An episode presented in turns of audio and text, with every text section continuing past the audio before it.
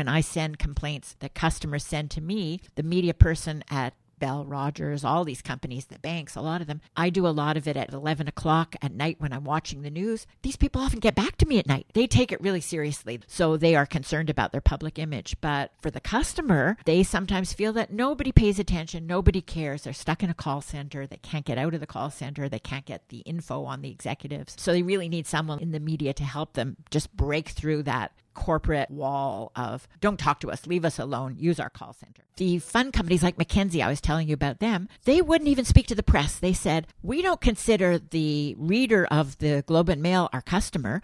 We consider only the sales force our customers. So I got to know a guy who was invited to a Mackenzie conference for sellers and he smuggled me in as one of his people. And I'm sitting in the audience, and they're showing all these pictures of their last so called sales training meeting in Jamaica or somewhere in the Caribbean. And they're throwing volleyballs around and they're playing golf and they're just having a great time. You know, they must have learned something in between all that, but it was really just, you know, have fun at our expense and sell our funds. And then a couple years later, the Ontario Securities Commission, probably the other ones as well, said from now on, if you have any sales training conferences that are free for the sales force, you can have them only in Canada, nowhere else.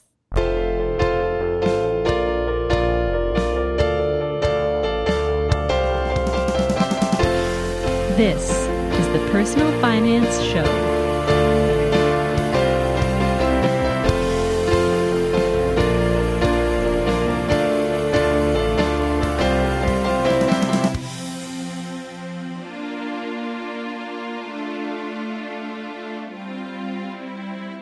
Hi, I'm Bo Humphreys, and this is the Personal Finance Show.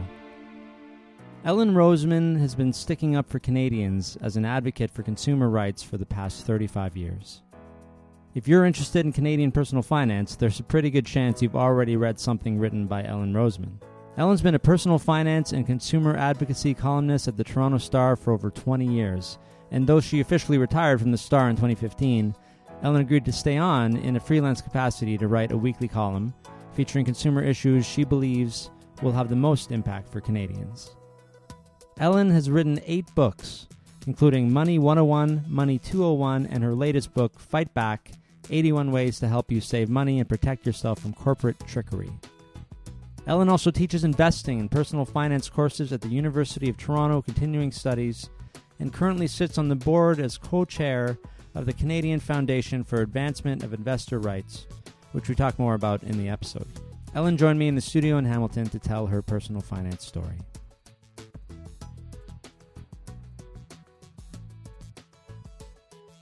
My grandmother used to go to Florida every year and she'd bring us back presents, which we were all excited about. But what she did for our birthdays was she gave us one share of Bell Telephone. Really? And in those days, she said it was $50 a share. That sounded like $1,000 Yeah, a share. that's a lot of money. We didn't really know what it was. I obviously we knew what a telephone was, and we kept these shares. I can't remember if I think our mother probably put them somewhere for us. So I knew we had these shares, and I I got a briefing about what the stock market was like.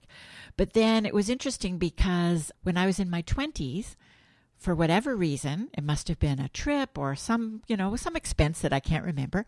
I got rid of all my shares. I went to the bank. They said, we can sell them for you, and they sold them for me.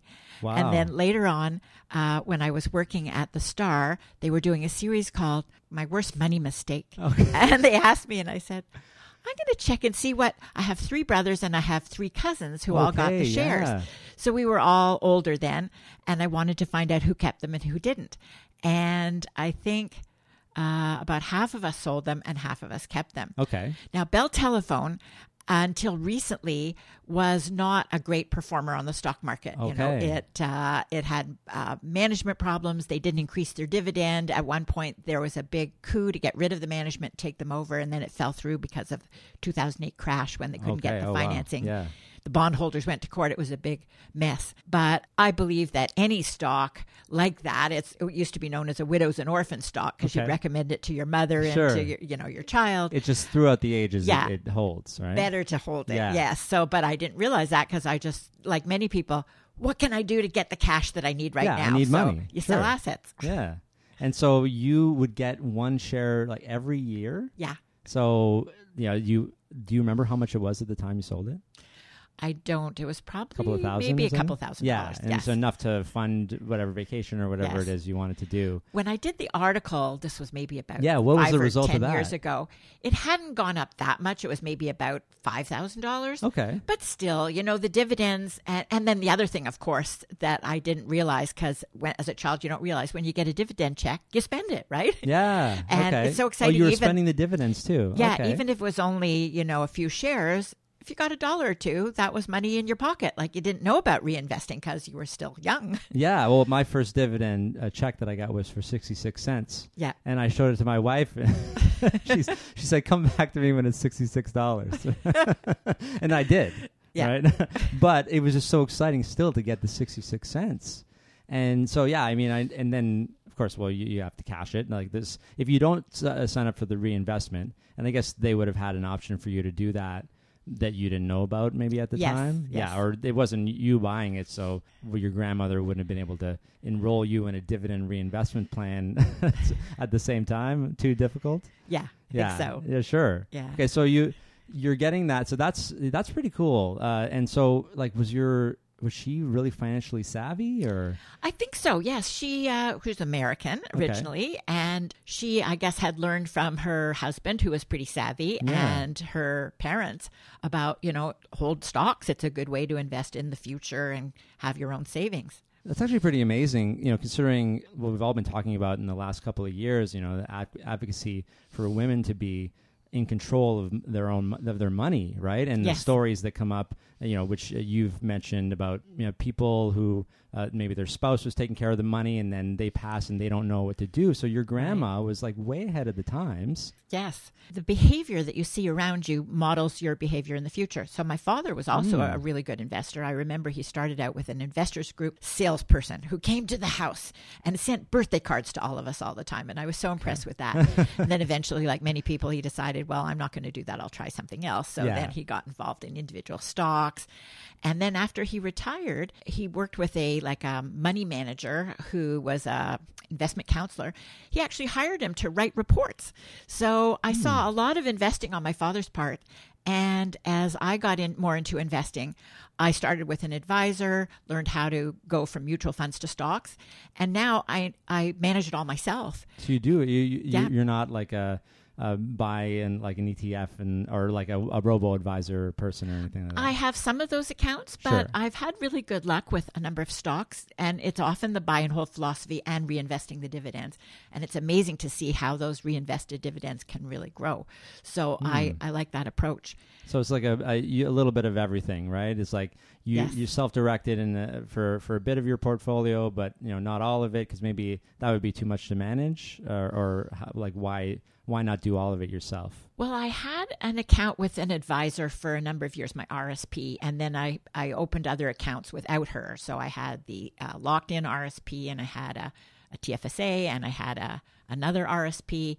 It was only last year that she told me she was leaving the broker that she was with and she was moving somewhere else. Okay, And I just didn't see the point of moving it all. I was trying to centralize it at that point. yeah, So I thought I'd take it over, but it was already invested pretty well. So I didn't really need to do much with it. And I left it where it was. but you're aware of where everything's Yes. at, Yes. and you've obviously done your due diligence on that. And then since you have an interest in and seem to enjoy investing in certain stocks or buying and holding and seeing where things go, then that's a, a good reason for you to do that. You learned this eventually, but when you were cashing out those Bell stocks, you must not have been so interested in the markets at that point. No, no, So- I wasn't. So this was was you were a teenager at this Uh, point? no, I was in my early 20s. Early twenties, and Yes. so you went to uh, you went to university for I went to McGill University. Yeah. I took a degree in philosophy. okay, yeah, nice. And I had no idea what I wanted to do. I ended up there because it was one of the few places where you didn't just have to read things and memorize them and Okay. spout the answers. Yeah. Uh, I really loved the fact that when we broke up into small groups,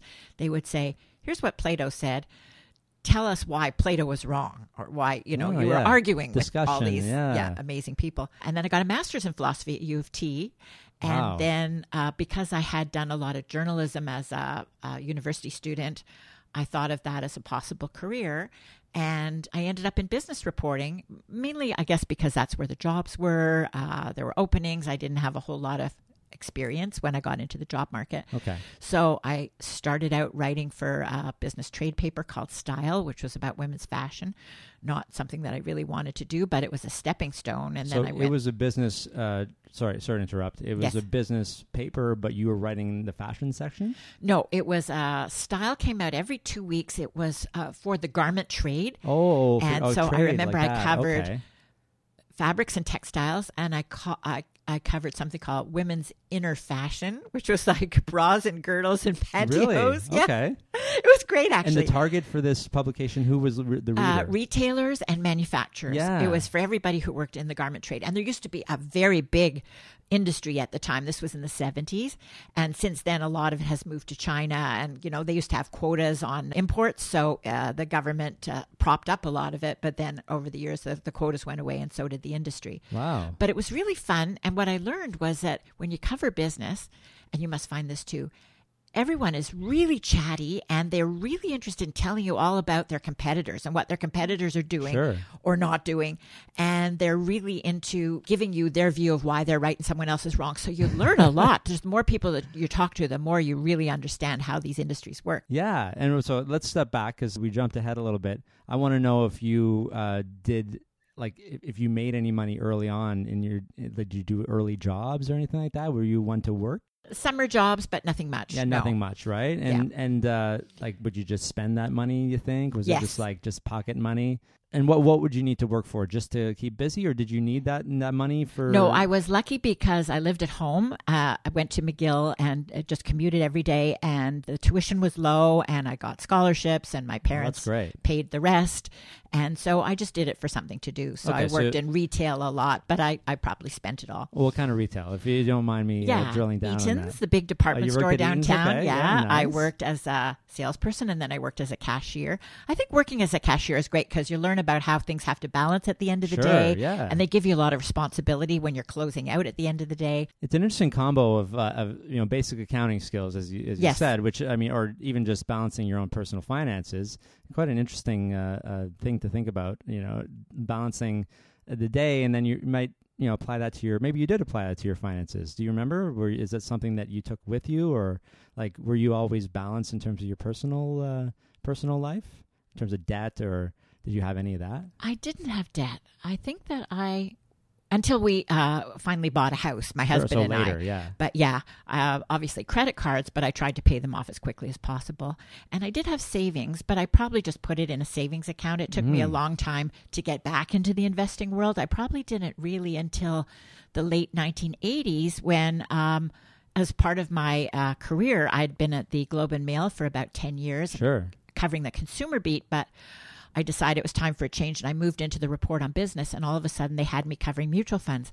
I didn't know go. mutual funds at all. right away. And they, and they were probably relatively new products in the 80s, uh, if I'm not mistaken. They'd been around for a while, but there were more of the banks that were doing it. Yeah. And this was when a lot of small independent companies started selling their products.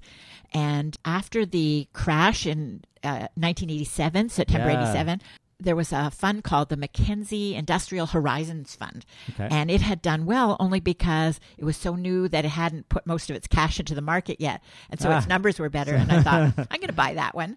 But I couldn't buy it directly from the company because they didn't allow it. Hmm. So I had to buy it from someone who was in, you know, a, a registered uh, fund seller, an advisor. yeah. And I just went in the papers and looked around and found an ad and called someone up and got it that way. It's a lot of work. Yeah, it was then. Yeah, for sure. So it's such a contrast to today. Yeah. Right. And, and uh, you know, the stories that you hear from uh, a lot of, uh, you know, personal finance bloggers today is like, that I went to the bank and they told me I didn't have enough to invest and that kind of thing. Well, you had to work work to do it. And and then when you got there did you have to have a minimum amount of money do you remember at the time No, I think it was fairly easy to put a small amount in and then Okay. probably do it on a monthly withdrawal uh, from my bank account. There wasn't the same pressure, too, on the stockbrokers to have big accounts. okay okay So they were quite happy to put up with me. And I think that I did have to go through a few different advisors because they move around and they go from firm to firm. And uh, it took a while till I found someone I really liked and started doing it more seriously. But you always felt that your money was secure in this way. I, I don't know if that was a big concern. Do you do you know when uh, things like the million dollars per investment account, that kind of thing came around? Is that Yeah, that was around then, the Yeah, Canadian Investor okay. Protection Fund. sure? Yeah. yeah. So, so it, I don't know if you even thought about that at the time. You just was there a lot of trust there? Like, if you went to this broker, was there like automatic trust? Well, there was trust because, as it turned out, it was uh, on the street we lived on. Turned out there was a distant cousin of mine living on the street, Okay. and it was her daughter. So she was my cousin, but we didn't Okay. know each other. Yeah. But just knowing that they were related to me helped a lot. Sure. And she was very conscientious. She was one of these uh, brokers who worked for one of the big firms, but did her own research and tried to find things that were different from what the analysts were recommending. And we started with mutual funds, and instead of the bigger names, she was finding the ones that had the lower management expense Well, ratios. that seems rare. yeah, Was back in the, time? day. Yeah. this was like uh, Okay. late late eighties, early nineties. What was a low MER at that at that point? Do you remember? Uh, one to one and a half percent. yeah, one to one and a half. Yeah, as opposed to probably closer to two, two and a half or three. Yes. There was there were there ones that were like more than three, like some really Yeah, some of the foreign uh, funds, the Yeah. international, and then the tech funds, which were just starting, they Sure. were pretty high as well. they would probably justify uh, higher returns with these higher fees or promise higher returns, I guess. And they were saying too that because they were managing a lot of stocks that were overseas, they needed more expertise to Okay. find them and trade them. Actual like a research team and Yeah. things like that. Okay, so but you said this is about were you working at the Globe Mail for ten years uh, by the time you started investing? yes. So let's step back then. So you finish school, you're getting your jobs in journalism because you, you always liked writing. Did you like writing when you were younger? The funny thing was, I didn't like it in high school oh, at really? all Okay. because it was writing compositions about stuff that didn't interest me. Of course. And when I got to university, because it was my hometown, I had all these high school friends in first year. And then in second year, a lot of them disappeared. Some of them flunked out, some of them transferred. Hmm. And I had no friends. And I started joining everything. So I joined a sorority and I joined a handbook and I went into the uh, McGill Daily office. It came out five days a week. Wow. And I said, I'm here to, you know, help out, but I don't want to write. I don't like writing. and they said, okay. And they put me to work doing some other stuff. And then one day something happened and I was the only person in the office. And they said, you got to go and cover this event. It was somebody speaking. it's I like a movie. It's like That's a thing in a movie. Like, oh, uh, but I just get coffee. That's what I yeah, do. exactly. And I said, "What do I do?" And they said, "Well, when you get back here, we'll just take out some of these old newspaper uh, editions, and you'll look at it and just copy the same kind of style." Sure. Okay. And the funny thing was, I remember writing that story on a typewriter, of course. Yeah. And after, when I went home, I thought, I really like this. Okay. and just after that one story, it totally turned me around. And then I started writing for the paper. I started editing for the paper. That's I started going there on the weekends. My mother and father said the traditional thing that people say. You think a place is a hotel? we never see you. You come home late at night. You leave early in the morning. Wow. So And you- it you became my life. You stumbled into this passion. Yes. Wow, I like that a lot. And but you didn't like there wasn't any way to focus in journalism in school or anything. Uh, you or well, McGill there? didn't have a journalism program. Okay, there was nothing like that. And I got there in second year. It was a four year program. So I uh, did it for three years and it was very exciting. At one point, the student council got upset with one of our stories and we got kicked out. And then Oh, there was a, like a hearing and then we got reinstated. And it was the late 60s. There was a lot of student activism. sure, sure. And then when I graduated, I thought, what am I going to do? So I got the a master's in Toronto just so I could move out of Montreal and finally leave my parents' house. And then in Toronto, I thought, what's my ideal occupation? Well, I love reading books, so I'll go into book publishing. Oh yeah. So I applied to 15 different Canadian book publishers. I think only one of them even interviewed me. And they said, You have a master's degree in philosophy? This is going to be so boring for you. You're going to be compiling indexes most of the time. So I thought, okay, forget that. And what do I do next? And I kind of fell back on the journalism and got into the business journalism side. And this was like 1970. And here I am still doing it. Yeah. So you you were reporting on the uh, the fashion Yes. stuff for the industry, and then you eventually moved into you said the consumer. Yes, uh, what happened side. was that I was at Maclean Hunter, which was a big magazine publishing company, and Okay. it was trade magazines, but they had some consumer publications. And one of them was the Financial Post, Okay. which uh, is now part of the National Post. Yes. In those days, it was a weekly, but it was in the same building as I was. So I wandered in and I showed them my clippings and I said, I cover retail, I cover consumer issues, I really like this kind of stuff. Can you find a, a spot for me? So that I was freelancing for a year, and then they gave me a full time job. And as part of that job, I had to write the odd stock story about some of Oh. these retail companies. And then again, that was scary too, 'cause I didn't know anything about stocks. Yeah. But I talked to, they had an investment editor who was really good, and you talk to the analysts and you put something together. This is your early learning about, I guess, the finances of a company. Yes. But you weren't investing at all yet. No. No. So what? What are you doing? You're making some money. You're making Yes. Probably decent money. Uh, you know, for this is in the middle of Toronto now. Yeah. How how is Toronto for living like costs in those days? Was it an expensive city? No, or- no. I was renting. I had a Yeah. studio apartment. Uh, I had some money in the bank. I was doing okay. Once I left the Financial Post, I went to work for the Toronto Star, then to the Globe and Mail, and then back to the Toronto Star. And it was pretty good life as a journalist. Not like today, because you had job security, you had benefits, you, You had a that. pension, Okay. you had a union. Your wages went up every year. If you got merit pay. You would keep your merit pay every time the union got an increase. You would get an equivalent increase. Okay. So it was it was a very secure life. Today it's it's really hard for journalists. There's no job security. That's you know you're worried that the business is just going to disappear. But Wow. it was it was a lot of fun and and really enjoyable. well, let's fast forward then for Yes. a sec. So Okay. you're are you still staff at the Toronto Star? No, I took a, a retirement package a few years ago. Okay. But I'm still freelancing once a week for them. Okay. So the retirement package, which I guess you said you had the pension from from which ones, if you don't mind talking Yes. about that. Did you have pensions from all of these companies? Well, the interesting thing was when I started at the Globe and Mail, I was in my mid 20s and they had a pension, but a number of people said, oh, you know, if you don't opt into the pension, Yeah. they're supposed to follow you and make sure that you get in. It's a mandatory pension, but yeah. they said, stay out of it because then you'll have all the money for yourself. Well, And I'm in my 20s, so I thought, okay, I'm not going to join the pension plan. and and I did actually uh, invest in my RSPs, Okay. and in those days I was getting pretty good rates on GICs. I mean, give or take, right? you That's can do it yourself. I mean, uh, some pensions have much better uh, matchings. I know the Ontario ones. HOOPP, Yes. HOOPP and uh, the teacher's pension. Uh, it's way better to put it in there than it is to do it yourself in a self-directed R- RSP. But wouldn't you believe, by the time I was 40, I guess I was in the business section at that point, and I started thinking, why am I not taking advantage of this pension? So Yeah. I knocked on their door and Okay. I said, sign me up. okay, so uh, Yes. wait, how many years have gone by then, or were you Uh, still there about- the whole time? I I was there for 21 years, so Whoa. it was about 14 years maybe that I'd missed. wow. so what are you able to do at that point? Well, I was in the plan. It was about 10 years of the pension that I had. Okay. So then when I left the Globe to go to the Star, I turned it into an, a locked in Uh, RSP. LIRA, yeah. Yes. Yeah. And then that's and then that would have been open for you when you were 55 at minimum, which I'm guessing you just kept Yeah, I just there. kept it. Yeah, Yeah. I kept going. And so then you go to the Star Yes. and right away? And then when I was at the Star, I was management for two years. So I think I got a management pension for those two years, which was better. Okay. And then I went back to reporting and I had their pension.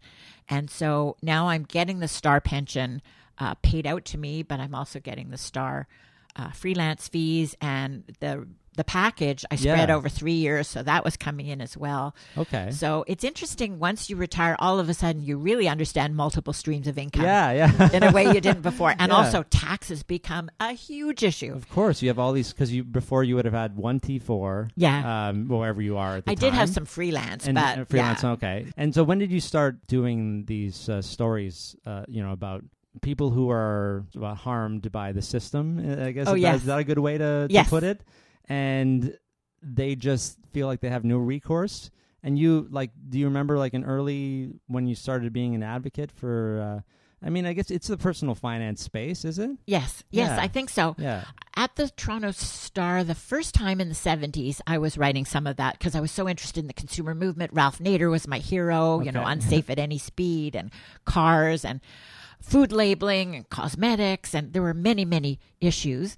And then I did that at the Globe for a while, and then I moved into business. But with mutual funds, there was a big consumer movement Yeah, at that okay. point. You know, I remember that the fund companies like Mackenzie, I was telling you about them, they wouldn't even speak to the press. They said, we don't consider the reader of the Globe and Mail our customer. What? We consider only the sales force our customer. Oh come on. So they invited, uh, I, I got to know a guy who was invited to a Mackenzie conference for sellers, Hmm. and he smuggled me in as one of his people. And Nice. I'm sitting in the audience, and they're showing all these pictures of their last so called sales training meeting in Jamaica or somewhere in the Caribbean. Yeah. And they're throwing volleyballs around and they're playing golf and they're just having a great time. You know, they must have learned something in between all that, but it was really just, you know, have fun at our expense and sell our funds.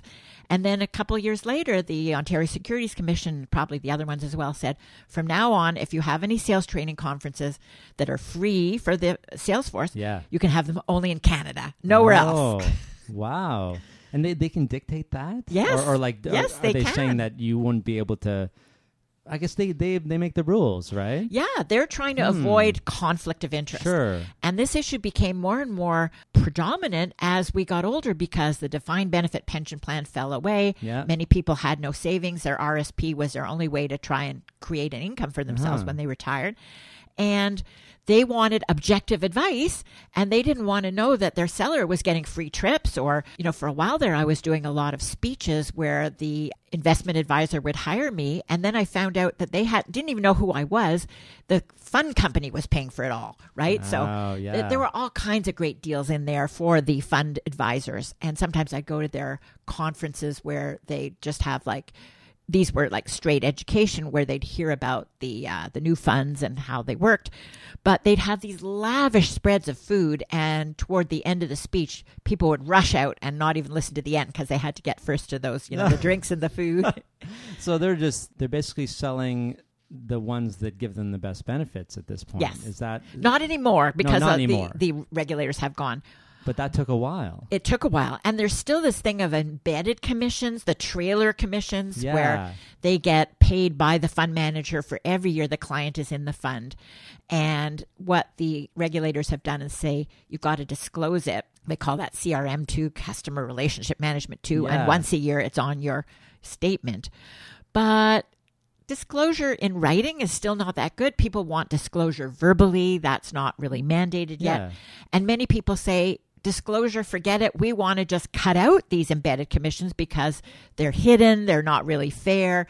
People want to know that their advisor has only the client's best interest at heart and is not necessarily something that's good for the advisor. I wouldn't mind people getting paid for something as long as I knew that they were, I- uh, like you said, uh, they had a fiduciary responsibility, which Yeah.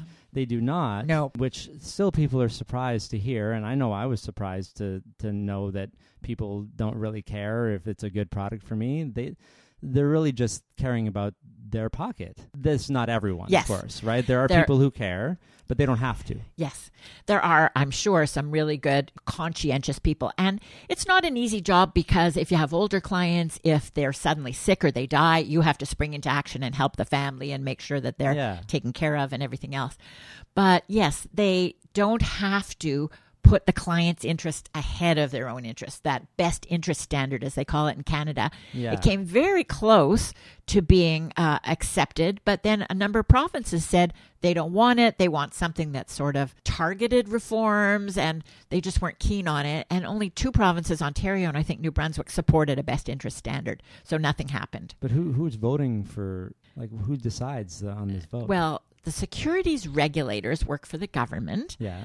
But then when they say to the industry, we're thinking of banning trailer commissions, Yeah. they consult. So they'll say you have two or three months to send in your information and we'll look at it. Mm. And then if you go online, you can see that they might get, say, 200 submissions.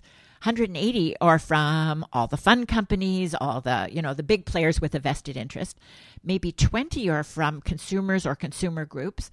And often these consumers, the individuals, are saying, This happened to me. I didn't like it. I got screwed. I don't want anybody else to have this happen. Yeah. And the regulators are mostly lawyers. They take those company submissions much more seriously because they all speak the same language. Mm. Okay. The consumers often aren't well organized. And about 10 years ago, somebody who used to work for the Securities Commission had the idea of setting up a consumer group that would speak the same language as everyone else. Okay. It's called FAIR Canada, Foundation for Advancement of Investor Rights, Nice. FAIR. I'm now co chair of that, and I've been with it for 10 years. Oh, And great. it's a struggle to get the money to keep it going, but boy, it's done some great work because the regulators are really glad that someone is speaking in the consumer voice. So it but in a way that they can use that to build their policy and yeah, the I was legislation. going to say it, it, it brings you to that level that a, a business would have been at that they can take you seriously and you have Yes. organization. So you you've made you've made this happen. So so you see this uh, uh, you know Jamaica trip or whatever the slides or whatever you're seeing the photos. And do you then go write an article about this kind of stuff, or is it does it does it build or mull? Like wh- when do you start telling the people about this? I've been writing articles all the way along. I can't remember now. I, I used to put them all in scrapbooks, Yeah. and uh, I still have my scrapbooks, so I've got to look at some of them. But and then they were online, and as I've discovered, those online articles don't stay there forever, especially the earlier ones. Oh, They okay. disappear. Uh, but yeah, I definitely I did one once about you know confessions of a seminar speaker, Okay. as I realized you know how the whole thing worked. And the other thing that really got to me is you know it still happens in RSP season where somebody says, "Would you like a free dinner?" I'm going to tell you all about your taxes. Really? And this broker has the dinner. It's really nice, and they talk about taxes or whatever, and then they say, if you'd like a second uh, opinion about your investments, please let me know. And so people say, oh, sure, why not? And then they find out that the, well, they, they'll sign up with this person maybe because he seems much more interested in them and much more current. And a lot of people have these investment portfolios that they bought about 20 years ago. Their advisor hasn't really done much with them Yeah, and they're not really happy. Yeah. They uh, they've got poor returns. They're they're not sure how to compare them, but they have a feeling that something's wrong. So they sign up with this new person, and then they discover that whatever was said in the seminar was really just a front to get them in, and then often the investment strategy that they got at that point was much more risky. Oh. So they might get higher returns at first, but then they get much lower returns when the market falls. And uh, that can be a difficult situation too. So I, I remember someone too who um, said uh, she, she liked the new advisor and she said, Well, I, I, I have my RSP already, so I'll give you my taxable portfolio because the advisor said if you sign up with me, I'm going to give you a Tilley hat. You know, those wonderful hats with the guarantees and everything. So For she was hat. excited. Yeah, she got the hat. And then she found out her investments were doing really badly. And this was her taxable portfolio. But then she didn't know that. Well, what happened first was the advisor looked at her taxable portfolio and he says, These are all bank funds. Bank funds are really bad. I think you should do Templeton and Trimark and, you know, all these competitors to the banks. Okay. Sold them all, reinvested the money, didn't tell her about the tax bill. Yeah. So then when the tax bill came, when income tax time came, she thought, where's the money going to come from? I'm going to have to cash in units of the funds Oh, to pay boy. the taxes. She went back to the company, and the compliance officer said, You run a marketing research business of your own, right? And she said, Yes. And he said, Well, don't you have an accountant and legal advice? And she said, Yes. And she, he said, Well, you should have asked them. Uh, And she said, this person who sold me these funds is a CFP, certified financial Yeah. planner. Isn't that that person's job to tell me about the tax consequences of a move that he recommended to me? And they said, no, you're in business. You should have found some legal and accounting help on your own. wow. Yeah. And, uh, and then what year is this uh, about? This was about 1990. Yeah, so that this sounds like this is like the heyday of mutual funds, Yes. of, uh, where everyone's making you know just incredible commissions, I'm sure, and then just eventually, what Vanguard comes up with some ETFs in the states, and like it all just starts to build, right? And and the, th- there's these alternatives, and then you saw you saw this happen. Yes, it's been very exciting. Yeah, Uh, we there was a petition at one point to have Vanguard come to Canada yeah, when it was still selling mutual funds only in early days. in, in the U.S. Yeah. I remember signing the petition and agitating. I learned all about Bogleheads, Jack Yeah. Bogle. who just recently passed. Yes, right? Yeah. right. Yeah. And his books are terrific. I love reading. He's a t- terrific writer. And Vanguard didn't want to come to Canada because you had to set up an office here and have staff. And they were looking at other alternatives and they ended up going to Mexico or somewhere, somewhere else completely different. So they passed on that. And it was really more in, you know, like mid 2000s that the ETF started. Yeah. And it still took Vanguard a while to start an ETF company, but they've made a huge impact in Canada because by the time they got here, we had iShares and we had maybe five others. Yeah. And Vanguard kept lowering the price lower, lower, lower, and started a price war going. And we're still seeing it going on because first it was on ETFs, and now it's on those all in one ETFs, which combine a bunch of different Canadian, American stocks, bonds, and they're getting to the point where they're incredibly cheap, and the robo advisors look expensive compared to these. Yeah, you can buy one ETF that is basically a balanced portfolio, right? Yes. What would be an MER on that kind of thing? I think it's 0.15 Yeah. or 0.17. wow. I think the first one might have come out at 0.2, so a tenth, uh, you know, a, uh, yeah, of, uh, yeah, of a percent. yeah, yeah. very small. And uh, you know, versus two and a half w- in the nineties Yes. on average. Yeah, for a And balanced fund. for a balanced fund, which is this is already balanced by itself. And then of course you pay the robo advisors a half a percent to put together a balanced portfolio of ETFs, which are already very low. So that still usually works out to less than a percent. How would Bogle have done this to keep the fund cost so low? Do you have an insight Yes, into that? in the U.S., uh, they were in Valley Forge, Pennsylvania, and they set themselves up as a cooperative, like a, a credit union or something, Okay, where yeah. they didn't make a profit and the, the profits went to the shareholders. Amazing. They didn't do that in Canada. I think it was more complicated for them to do it in Canada, but they just always had an emphasis on lowering the costs in whatever way they could. So they were always looking at the market and they felt that their name implied that they would be lower priced than anyone else. So that's how they've operated. And technology, I guess, has, has Yes. helped that along Yes. uh, for other companies in Canada, and then, of course, for them to come to Canada as well, which is Yeah. just recently. They right? do have an office here. They hired some really good people who were in Canada already who Yeah. knew the Canadian market really well. They're still not number one. iShares is huge or BlackRock, but the ETF industry has grown quite substantially. We're still not at the point where it's, you know, a big challenger to mutual funds because there's a lot of money in mutual funds and and people still like that one-on-one service with the ETF. If you just want to buy ETFs on your own, you've got to open a discount brokerage account and then pick them, hold them, sell them, trade them, whatever. And that seems to be a lot of work. Yeah. Uh, along the way, back in I think it was I put out a book called Money 101 in 2003 and then Money 201 the year after. And while I was doing the research for the uh, the p- promotion for the book, Mhm. I went on uh, a TV show, uh, Studio One on T- TV Ontario. Yeah, yeah. And somebody from U of T called and said, I work in continuing studies. We have adults.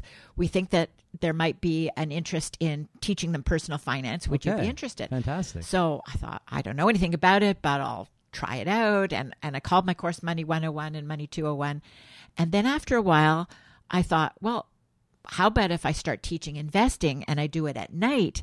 And that was like opening the door because those investing courses, I think I've been doing them for about 10 or 12 years now. The Money 101s were in the morning and I have maybe 12 to 15 people, but at night they were 50, 60, 70. I think I had 75 people once Wow. very popular. People didn't understand investing. They were keen to find someone to talk to them about it in a way that made sense, that wasn't full of jargon, that was objective, that nobody Yeah. had a vested interest. So I've really been following this a lot as a way to kind of teach people Sure. about it. That's and at the way to do beginning, it was always like at the end of the course, people would say, I know mutual funds are expensive. I know that money takes away from what I should be getting. Mm-hmm. I don't like mutual funds. But I'd see them later and say, Well, have you bought any ETFs yet? Well, I, I've been thinking about it. But it's like a hard bridge to cross. Yeah. And so that's why I loved when the robo advisors came along because that's one stop shopping.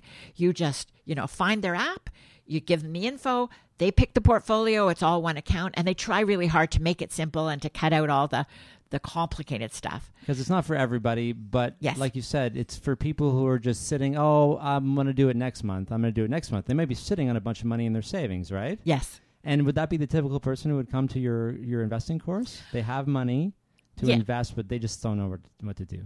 A lot of them have mutual funds. They I think a lot of them yeah, are unhappy so with their mutual to- funds. They knew that, that this was like, so you would have been writing about this, how fees are high, Yes. right? Yes. I mean, how many articles have you written about, you know, stop paying high fees and move them? many, many, many, many, Not right? only me, but No, various everybody. other. Yeah, yes, we're all doing it, and people know that. It's kind of like, well, you know, sugar's bad for you. Yeah, but I like sugar, and I don't really like diet-free stuff. Or, you know, if if they're good products, they're all across town, and I don't really feel the need to go all the way out there just to buy them. And who's putting these barriers up? Is it the companies themselves? Like, I, why is it? Why did it start to be so hard? I mean, money was always for the what? For the person with a master's in finance. Uh, How did it like? I mean, okay, well, I keep going back to your grandma because I'm very impressed. Oh, yeah. it was your grandma, right? Yeah, Yeah. and you know, like, how did she just picked it up from what her her and her husband talked about it? We just need to talk about this stuff. No, Yeah, you kind of often model your behavior on people around you. And in her, you know, she grew up wealthy. My mother said that they had a maid all the time and she never learned to cook because the maid considered the kitchen her territory and she never allowed the kids in there to okay, to try anything out. So yeah, she was in a good family. But remember mutual funds when they started back in the 60s or something, they were seen as the doorway for average people to buy Yes. stocks and Yes. hold stocks. I think uh, because Rona Birenbaum mentioned this to me. Yeah. She said they were actually the better product at the time. Yeah. right. Because you had to do what you well, you would get GICs or whatever. I mean, they maybe those were available or, or yes, bonds or yes. whatever it and was. people savings could buy stocks, but it was hard, and they really didn't feel comfortable this doing it the on their own. Okay. Yes. So Okay. mutual funds were a Yeah. brilliant invention, and I think they really helped a lot of people get into the market and make much more money on their. Um, savings than Sure. a simple uh, savings account or GIC would make. But then the cost kept rising as the assets rose. That's what the problem was. Why did that happen? Usually, with economies of scale, the assets get bigger, the costs go down. It was partly because they had a protected market, especially in Canada. Like I was saying, Mm-hmm. the foreign companies couldn't come in unless they set up a whole infrastructure here. Yeah. Mm-hmm. Not all of them wanted to.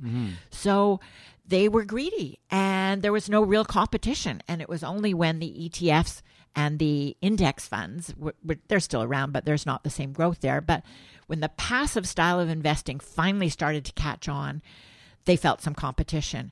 And now some of the companies, like I go back to Mackenzie again, which is now part of Investors Group, they had a CEO at one point who ran a whole ad campaign about how index funds and passive investing was horrible, that people weren't telling the truth, that they were talking only about the MERs but not about the acquisition costs, which is true. You know, we don't always talk about the, the commissions to buy and sell Sure. but they were advertising about they actually used the word for passive investing and indexing guaranteed mediocrity Oh, really? so they were all wedded to the notion that active management gives you much better returns because active managers can beat the index but we all know now that active managers only beat the index for a couple of years and then they start going back to being just tracking the index or underperforming the index But we needed time to find that out, right? Yes. And so th- we now we have studies now that Yes. tell us. But at the time, they were able to say, "Well, of course we're better. We have people working. You know, this is our job to ma- the invest with Joel or is that yes that's it that was fidelity Fidelity. Yeah. And it's like this person is like our Warren Buffett, and he will, you know. eh, But Yes. I always say, even Warren Buffett would never claim to get you the returns. He would always say, "I'm never going to be able to do this again. It was a fluke." Yes, like and Warren Buffett is quite honest Yeah. about the fact that he's a value investor, and there are Yes. times in the market, like recently, where growth is stomping in in uh, uh, value. So you know he knows that there's going to be times when he's not going to look so good, but they're always saying, you know, we're better. Now you see a lot of these companies, like Fidelity, like Mackenzie, they're bringing out their own ETFs. The banks, the only bank that really jumped in wholeheartedly was Bank of Montreal. They've got a huge selection of ETFs.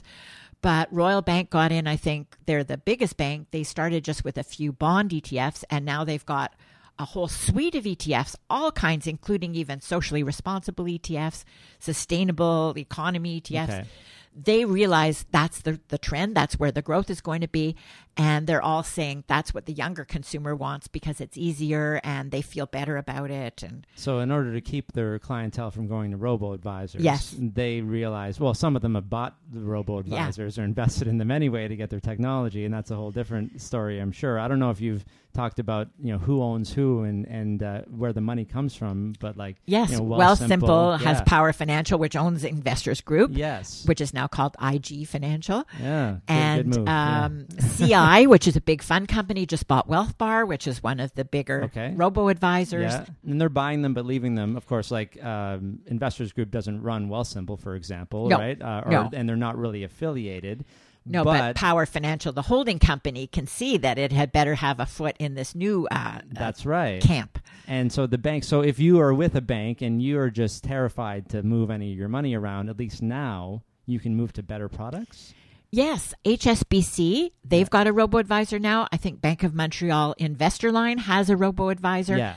And I think one of the biggest thing for Canadians has been for three or four years now Questrade running those commercials Okay. about these fees are too high. I need to move somewhere else. Yeah. Or the advisor says, "Well, I'm I'm retiring, and here's my." Um, junior that you're going to be working with and she said i'm tired of supporting you and i'm not going to support this one either i'm Yeah. going to questrade Yeah. and they've got across the message about high fees in a way that journalists never can because even if we write it every you know uh, day it's not the same as a commercial that you see three or four times every evening on the evening news Yeah, that's Yeah. true. Well, because even if like let's go back to when you started investing, even if you had low MERs, you would still have to pay like brokerage fees, right? yes For trading or buying and selling. And and would you have set up originally uh, to do like a monthly like automatic contribution, or were you would you buy lump sum things at, at that time?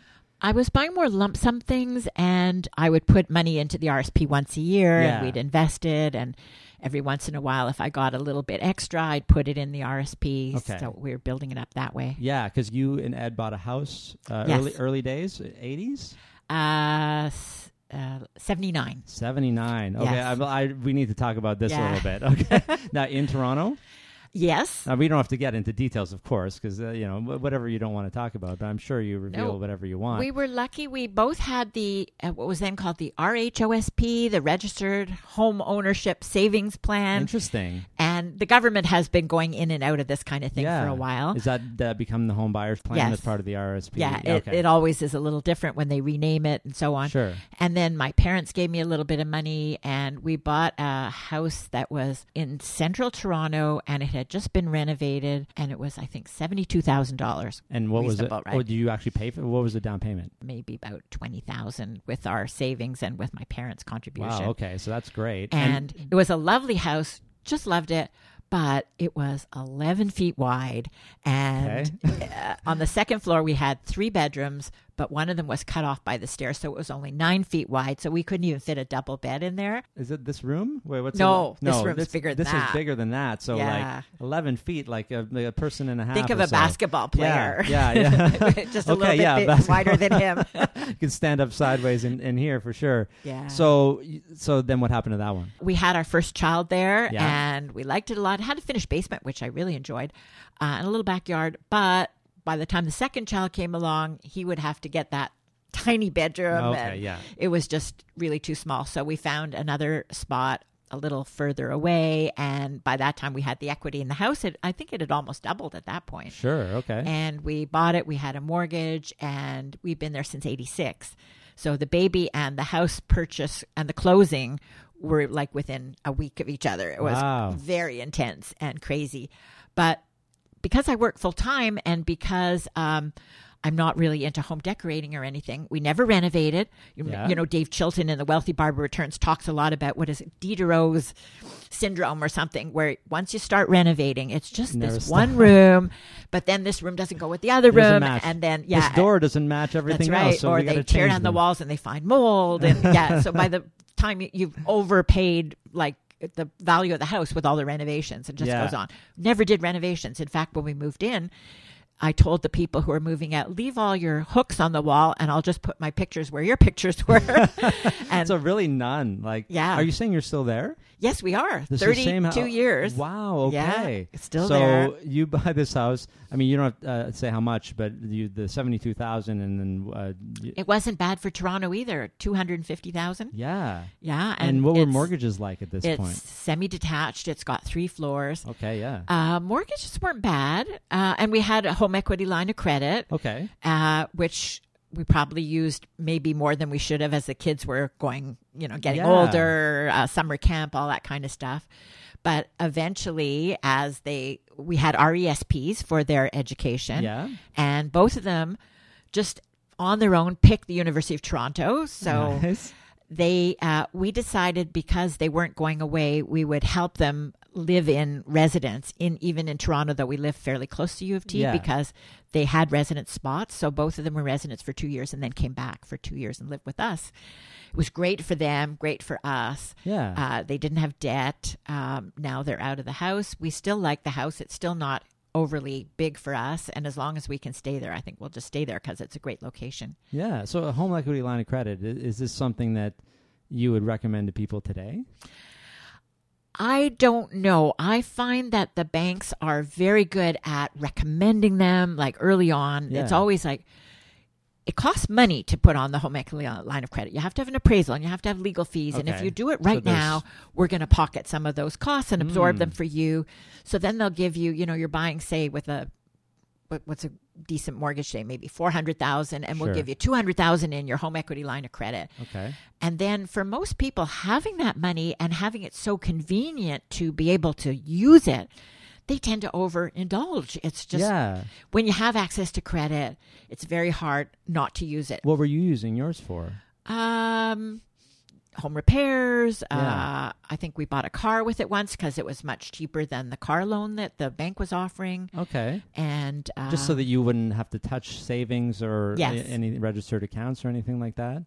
Okay, yeah, and because I, you know, I'm uh, uh, I'm going through an addiction. I'm very uh, debt averse and going through a consumer proposal, right, and paying it all off myself, right. Yes. I was uh, my credit rating was ruined for seven years, and I'm so uh, when I think about going to debt, uh, you know, mortgage, of course, we have no choice, right? There's Yes. no, you can't, you don't have a million dollars in cash or five hundred thousand in cash. You don't have nobody has cash like that, right? Yeah. So you And have to have a mortgage. At least with a mortgage, you pay principal and interest. Mhm. And if you can put more money in the mortgage, you pay the principal more quickly and you're not paying it all to interest. So you can right. accelerate it. But with a line of credit, many people don't realize that when the bank tells you to pay X and X every month, that's just interest. Yeah, it's like okay. running on a treadmill. There's no way to speed it up. They're not getting anywhere. And then those who do realize it will think, well, my house is going up in value, and houses go up in value every single year. okay. I still remember in the what was it the late 1980s after we bought our house maybe about 1990 was when Toronto went through its last real estate big correction of about 30%. It took more than 10 years for people to get their money out of those houses after that because okay. Real estate corrections last longer than stock market corrections. And if you p- make it in inflation adjusted terms, many people didn't get back to where they were until about 2005. So that was 15 years of being underwater on their house. And it can happen. It's not happened because of, you know, the fact that we've had easy money and low credit, but the government keeps making it harder and harder for people to qualify. And um, now they've introduced something in the budget where the CMHC might get a stake in your house. Yeah, I just heard about that. Uh, uh, Rubina was telling me about that actually because she's been reporting on it too. And does, do you do you know the details? That, does that mean that they uh, they get like say five percent of your house wh- Yeah. wherever it ends up uh, being like, or is it five percent of like the purchase price? It was just in the budget, and the budget doesn't usually give much detail. give so you have to wait until the legislation comes out. But What's it sounds the- like it will be 5% of whatever the value is when you're you know when you're getting rid of the mortgage or when you're selling your house Yeah, yes and so they they then they just own part of your house. yeah I guess I mean the bank owns uh, the rest of it. yes right? Technically, right? Okay, so you got in early, and I mean that's that's that was just a thing to do is buy a house too, Yes. right? And it's it's a lot harder today, and it's a lot harder to do what you did. But I mean, if you can, you know, buy assets. Assets is how uh, wealth is created. Right? Yeah. And I also think it's really important. And certainly we were able to do it partly because uh, had a bit of an inheritance when I lost Okay. a parent, but to get rid of that mortgage before you retire. Oh, Because many people are now going into retirement with a mortgage, which means you have uncertainty about rates. Yeah. You have something taking away from your income, and you're like a hostage to it. Absolutely. So it's so much better to have a debt free uh, retirement or at least have the biggest debt paid off and not have to worry about it. so make that a priority then. Yeah. So I want to talk about uh, barriers, kind of in general. Uh, barriers that that you faced reporting on this stuff from like industry, but also like barriers to people learning about money to start. Then you you would have reported on, you know, MERs are too high, mutual fund companies are bad, and did they just like come after you? What happened? Yeah, I, I think I, when I started reporting on business at the Financial Post, it was mid 1970s. Very few women were even reporting about business. Yeah. It was mostly all men. Sure. We had a woman economist on staff and we had a woman who wrote about stocks, but nearly everybody was men. So when I'd show up and I was still in my 20s, people would always say, You're the one from the Financial oh, Post? Okay. So there was a lot of you know issues about that. Later, when I got into the report on business, there were more women, but I realized early on that there was a real need to educate myself. So I took the Canadian Securities course. Amazing. I started taking some of the financial planners courses until I ran into their tax course, which was terrible. And that You're was the end of my alone, yeah. CFP. right. Yeah. And you had to be credible and knowledgeable, and having uh, some designations really Sure. helped. Then later on, I actually was on the Financial Planning Standards Council board as a public member, which was really interesting That's great. I was so interested in financial planning. And yes, at a certain point, I was writing about the real estate market at the time when it was going down. Mm. And many real estate agents would write, You're causing people to panic. You're the reason why our sales are doing badly. You're like, thanks You for know, all we're the the messenger. Right. Yeah. I didn't know I had that much power, but uh, thank you. So they blame the messenger a lot of the time. Really? And same, same thing with mutual funds, especially when the markets were going down. You know, it was it our fault. We were we were encouraging people to cash out. I don't think we ever did that. I think, you know, the responsible investment journalist says hold on if you can. Yeah. But maybe, you know, if it That's makes true. you very uncomfortable, try and adjust your holdings so that you're not overly exposed. Maybe you had too much risk to begin with Sure. but I, I know I've written that article many times, as have others, that if you think you're smart enough to cash out before the market collapses and then get back in before the Oh. market rises, that's two times you have to be right. You're a genius. And it's the yeah. second time that's the hardest because you never know when the market's going to go up. And That's right. at times you're scared is probably when you should be investing, and that's when you're never going to do it, even if people tell you you should. Just take the emotions out and Yeah. invest regularly, right? Yeah. That's the the benefit of automation is just that. It's not like timing the market. Nobody can do it. Yeah. No, yeah, and yeah, you've probably written so much about that. It, it, everyone gets scared when things go down, and that's the opportunity to buy. Yeah, and then there's the other part of it, which uh, is newer, is well, if you buy stocks or ETFs that have dividends and focus on the dividends and your dividend income, Yeah. you're going to be so much happier because dividend income tends to go up even when the market goes down or it stays stable in any case. So forget what the market's doing and just look at your dividend income and watch it grow as you get closer to retirement. And that will be another stream of income for you when you retire.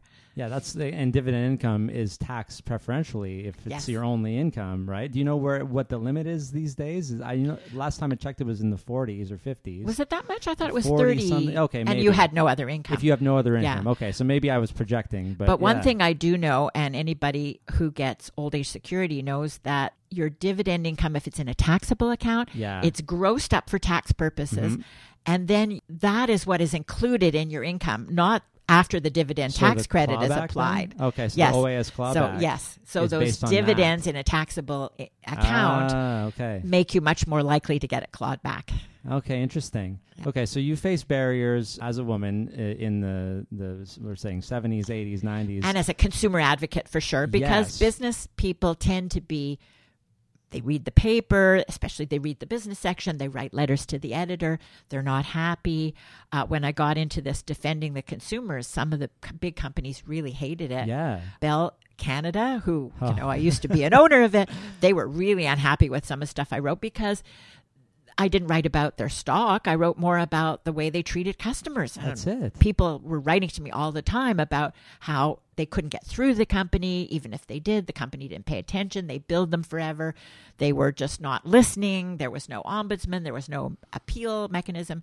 It's gotten a lot better now, at least for the media side of things, Okay. because when I send complaints that customers send to me, the media person at Bell, Rogers, all these companies, the banks, a lot of them. I do a lot of it at night at 11 o'clock at night when I'm watching the news. These people often get back to me at night. They take it really seriously. They Yeah. follow up really quickly.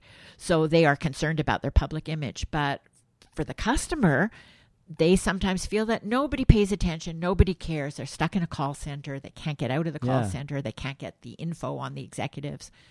Um, so they really need someone in the media to help them just break through that corporate kind of wall of don't talk to us, leave us alone, use our call center. Is that why you're still freelancing now? So That's you why I still love it. 'cause Yes. you still like the way that I look at quote unquote retirement lately is you know why would you stop like you've now built up this uh, amazing uh, knowledge base and skills and now you got to stop right like you should stop when you actually can't do Right. it anymore Yes. right is that Yes. your perspective on retirement these days Uh, yeah, I probably turn away more people than Sure. I used to because I used to write three columns a week. Now I'm just writing one. But if they have a really good story and it's one of the companies that I deal with, like I deal with the biggest companies with the biggest brand names because I figure that's where I get the traction. Sure. They really don't like looking bad in the media. But I don't deal so much with the door to door repair people or Yeah. uh, car issues because they're so technical or sometimes computer issues. I'm looking for issues that would affect a wide swath of readers and errors by the company or bad policies or companies sometimes go into a funk where they just they upgrade their systems and then nobody can get through to them Oh, wow. or when the government gets involved and the government starts telling companies how they have to run their business like air passenger rights you know that's Okay, a big thing yeah. right now despite the fact i've been writing about these consumer issues for you know a few decades there's always something new to write about and lately a lot of it is about online sales and the problems with deception through online sales and Mm. also frauds and scams and people just getting taken in because fraudsters are endlessly inventive and by the time we finish writing about their latest scam they're on to the next one Yeah, because uh, the internet changed everything, Yes. right? Even though uh, thank you for retweeting my uh, mail uh, uh, funeral insurance one, because I just can't believe that people are trying to take advantage of, uh, of people that don't know any better. It's like, sure, yeah, funeral insurance from Canada government might not be enough, but Yes. don't present yourself as an authority. And, and and that's is that a lot of the angle that people they try to present themselves as this is the only option for you. there's one that got to me recently. Uh, I think this woman was about 70 and she said that her hair was starting to thin and she didn't like how it looked. So she decided she was going to buy a wig and felt really embarrassed about it. So didn't really ask her friends and she started looking online and she found a company that was offering something that looked really nice. It looked like her style and everything hmm. else and it was $125. Okay. So she did a little bit of research, not very much, sent the money, or she did a PayPal. Yeah. It didn't come right away. So she was back and forth. Where is it? Where is it? So then it finally came, and she said it looked nothing like the hmm. product that was online, the photo. She went back to them and she said, You have a refund policy. They said, Well, yes, but it's such a, a hassle because we don't want you have to send it back. Well, you're, you're going to have to pay for the return and then we have to send it back to you. So how about if we give you a $10, you know, off? She Oh. said no. Yeah. You know, she eventually negotiated that they were going to give her, I think, $25 off, but it was still $100. They, they wanted her to exchange it. She said, this is such a bad wig. I don't trust that any of your wigs yeah, I will don't be want any any more of better. Yeah. and many many emails back and forth uh, turned out the supplier was in china and then i started asking her questions like how much research did you do did you check on how many complaints were online and they sent her a bunch of you know it had a brand name and there were a bunch of complaints online the better business bureau Oh yeah. Okay. when you read the complaints, they were all like hers. Quality terrible. They won't give me back my money. So a refund policy written on the um, website of a company that you don't know at all, and you've given them access to your credit card. It's really a dangerous situation. Do we have to do this for every company online now, though? I think so. Yeah, is that really? I mean, if they're not already well trusted by you. the rule that I give people is if you're giving your credit card information, which Yeah. is you know your number, your expiry date, and your uh, number on the three digit, yeah. yeah. Make sure this is a company that you know. You've heard of them before. They have a reputation. Because once they get it, one of the worst things is this online subscription. It's a free Yes. trial for 14 days and then it turns into an online And subscription. you don't even notice. Yeah, and you don't realize that you're not just authorizing them for a $5 shipping fee, which is what they're telling you. You're authorizing them to charge you $200 a month. And by the time you get to them, they're going to give you maybe they'll stop your subscription and they'll give me one month refund but you mm. still are on the hook for $400 then you go to your credit card company and they'll say oh you should have checked the terms and conditions. And you say i didn't see them. Well you should have looked for them. Mm. And this kind of stuff gets me really angry and it keeps me really busy too. So if it's not a, a product like a physical product, if it's a subscription, you the credit card company can't help you as much. Is that it? yeah, they feel that the customer should have taken more care. But as it started out, it was just the free trial. But now it kind of, they pop it up on other websites, like Costco had a lot of these. You know, Oh, okay. are you a Costco customer? Please take a short survey and we'll give you a reward. Hmm. And then, but it wasn't Costco, it was just on their It was site. Somebody else. Yeah. Okay. So you're picking the big ones to write about, and you once a week. Yes, but I only write once a week. I try and handle as many of these as I Yes. can. So many of them I don't even write about. You're not writing about them, but you're but I can get their money back. and you yes. because you have the you have the investigative uh, skills and and uh, and the contacts. contacts. That's Yes, the main contacts thing, right? help, So- and the fact that I've been doing this in the Star for twenty years, so they know that it's it, it's possible to write about it. So uh, you talked about uh, FAIR, Yeah. uh, which is sounds like a great um, organization. Uh, you're on a bunch of boards, or you have been. How do you get on these boards, or you you make them yourself sometimes? at the FAIR, I guess you were part of putting it together. No, I came in later. The Oh, okay. first board I think I was on was the Credit Counseling Service of Metro Toronto. That's what it was called then. yeah, And it was because I had written about the credit score. No, I don't think they even had credit scores then. The you know, early on, it was credit report. yeah. and the person who ran the Toronto Credit Bureau was on the board of the Credit Counseling Service, so she invited me on. That was really an education, you know, finding out how they could help people who are in debt and the the, Yeah. the debt problems of people. So I was on that for six years. Then my term ran out, and then I was off it for I don't know ten years, and then I came back for another six years, and I was actually the chair of the board for a while. Okay. And I love that agency because they do such great work. Though it's a tough area because, as you know, doing a consumer proposal or a uh, debt management plan through a credit uh, Yeah. counseling service takes years, five years, six years, and It does. it's very hard for people to stay on. takes a lot of discipline. It took just over four years to pay off my proposal, and then three years for it to clear my credit report. Yes. So it's about the same time as a bankruptcy would be uh, as well. And yeah, it's great to. well, Did this become Credit Canada? Yes. Yeah. Credit so, Canada Debt Solutions because Yeah. they took over someone else. And we tried very hard to persuade companies to not uh, give you the R9, which is the worst if you've Yeah. done the consumer proposal or the debt I management have plan. an R9 rating. and they just considered it all the same. You know, It's- if you're in trouble with debt, you're just a bad uh, risk for us. It kind of sucks because you know you get this label, it's inability to pay debts as they become due, and that that wasn't true, right? I just made some mistakes, right? And I and I uh, went through this process that was a government process that was there for me to use. It didn't mean I couldn't pay my my phone bill. Didn't mean I wouldn't pay my rent. Rent's not even included. I'm excited about fintech companies that are coming up with different types of credit scores Oh, ones that are based on rent, ones that are based on your banking activity. The two the two options being that number one, it it uh, gives you some cr- sort of credit history if you don't have tons of you know credit cards or if you don't even like credit cards. You paid your rent for 15 years on time. It actually will mean something. And on top of that, it'll expose um, the serial uh, squatters that you've probably seen over the years. Uh, you know, the ones who go move in Oh, and then don't never pay their rent. they default Oh, constantly. And Yeah. and if you saw this person's history, oh, you've lived in like 17 different places. I wonder why that is. I personally believe that our credit reporting system, well, it's made by the banks, so it's, of course it's serving the banks, but it doesn't really help in a lot of other ways if you don't like having loans and credit cards all the time. You know, being on the council, you've reported on credit reporting. Yes, sure a lot. Yes, uh, in in my star work, yeah, Money 101 and Sure, Money yeah, and the- and the 201, the books. books, Yeah. yes. So uh, the credit system and these days payday loans and Oh. that's such a mess because it's not really regulated the way you want it to be and there's no database for payday loans so you can't roll over the same loan with the same company but you go to a new company they have no way of knowing how many other payday loans you have.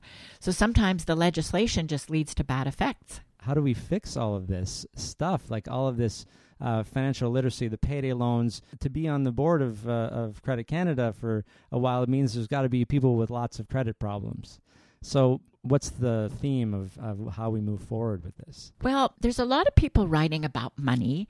And while I've written about money for my career, I've written a lot about consumer issues. So I think that one of the things that benefits you as a consumer, because you can get into a lot of trouble as a consumer, which can affect your ability to save for the future Yeah, and buy your RSP and everything else, is be less trustworthy. I find that all of us tend to believe what we read, what we Mhm. see, the ads. Always say whenever a company tells you something or somebody comes to your door representing a company, say, What's the downside? What's the worst thing that can go wrong? Don't tell me the good stuff, tell me the bad stuff. Or Yeah. Immediately say, Well, that sounds interesting, but I don't believe in buying right now. I'm going to go and do my own homework. And then online, there are great resources. You know, you start looking for the company name plus complaints, plus lawsuits, plus articles. What I find is Google eventually finds you a lot of stuff, but you have to keep looking. So don't just quit after the first, Yeah. you know, bunch. Keep looking down, down, down, down, down. And eventually you really get to the point where you're getting good information. That means for me too that some of my articles are on Google. People are coming to me like seven or eight years later. I'm surprised these articles are still online and they're saying, I read this and I read this.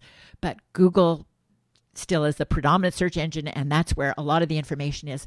So keep looking and wait 24 or 48 hours. 48 hours is a good rule. Whenever you have an impulse to buy something that's a fairly large amount, Yeah.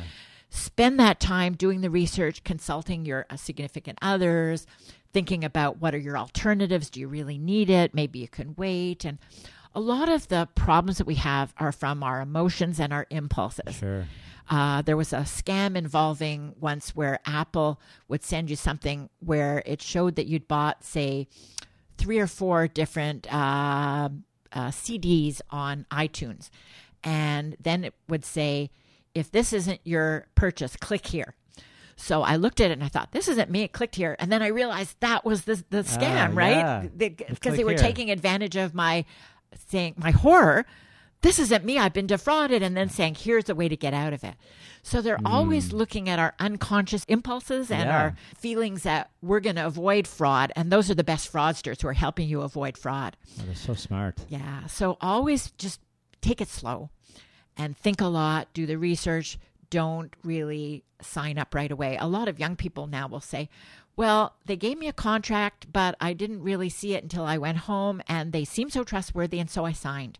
Never sign or never agree Yeah. because that can really hurt you. So take your time. Yeah. Be a vigilant consumer, right? The, the, we tend to be what is it, penny wise and pound foolish, right? Like, like we're spending all this time picking the right tomato at the at the grocery store, but we just buy the most expensive car or something like that, right? Yeah.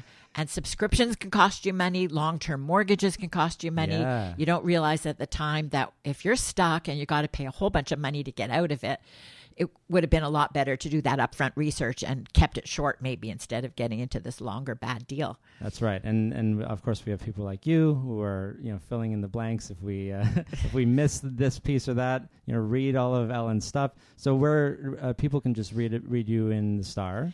Yeah. If you go to the Star, all my articles are there for about, I think there's a thousand of them there. Sure.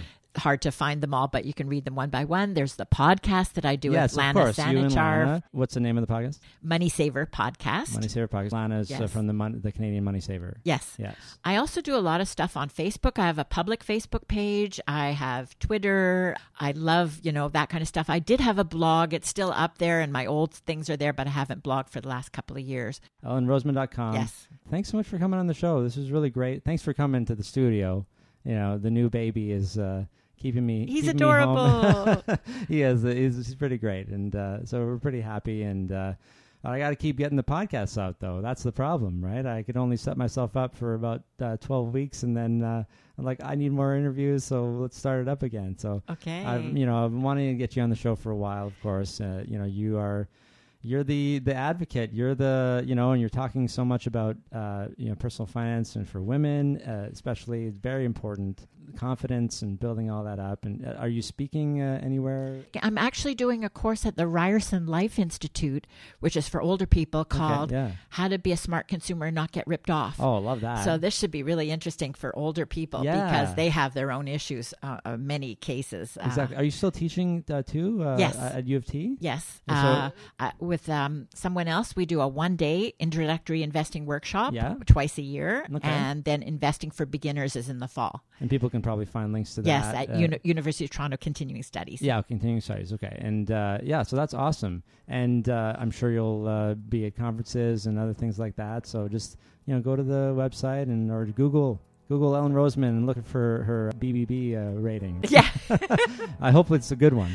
I don't think I'm there yet, but I go there a heck of a lot to check on other people and companies. Perfect. Great to meet you both. Thanks, Ellen. And that was episode 79 with Ellen Roseman. If you're listening to this before April 28th, 2019, which for me is this coming Sunday, you can still register for Ellen's Intro to Investing workshop that she mentioned.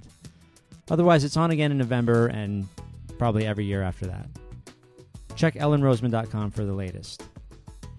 If this was your first time tuning in, you should check out my 75th episode where I have one minute segments for each of the 74 episodes that came before it. It's a quick way to find an episode that you might be interested in without listening to hours and hours of the show. I'd also like to introduce you to a new podcast. It's called Dear Ruby, and it features my friend Rubina Ahmed Haq, and I am the co host and technical producer. And just head to dearruby.com, D E A R R U B I.com, and uh, check out the episodes there, or it's you know on iTunes, all the regular places. You should be able to find it wherever you find this show. And I'm really excited about that. We just got started, and I'd love to hear what you have to say. You can also record a question for us and submit it on the website. That's what the whole uh, podcast is about. It's about your questions. If you're a regular listener of this show, thanks so much for downloading the episodes every week. Another way you can support the podcast is by going to my Patreon site and becoming a patron. The link is at the end of the show notes in most podcast apps. Otherwise, just head to patreon.com slash bowhumphreys. Patreon's a great tool to help creators get paid for their creations. It's P-A-T-R-E-O-N. I also have a Facebook group for the podcast. Just head over to Facebook and search for The Personal Finance Show if you want to join that group. Well, that's it for this episode. I'll be back next week with Michael Kruse, producer and host of the Title Block podcast.